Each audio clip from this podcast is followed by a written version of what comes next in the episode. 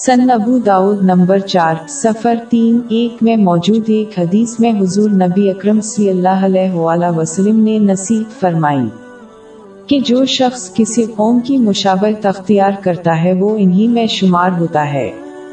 تمام مسلمانوں کی خواہش ہے کہ ان کا شمار کیا جائے اور آخرت میں نیک لوگوں کے ساتھ ختم ہو۔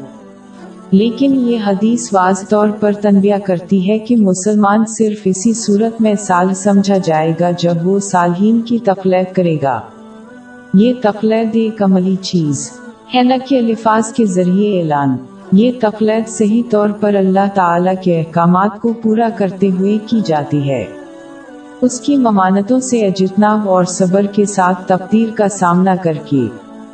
حضرت محمد صلی اللہ علیہ وسلم کی روایات کے مطابق، لیکن وہ لوگ جو زبانی طور پر صادقین سے اپنی محبت کا اعلان کرتے ہیں اور ان کی نقل کرنے میں ناکام رہتے ہیں۔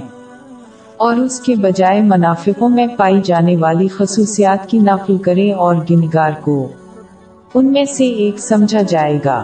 اس کا مطلب یہ نہیں کہ وہ اپنا ایمان کھو دیں گے۔ لیکن اس کا مطلب ہے کہ انہیں نافرمان مسلمان سمجھا جائے گا۔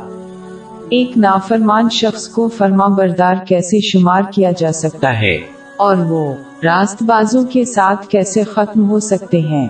یہ صرف خواہش مندانہ سوچ ہے جس کی اسلام میں کوئی قدر نہیں۔ باب انسٹھ آئی بیس۔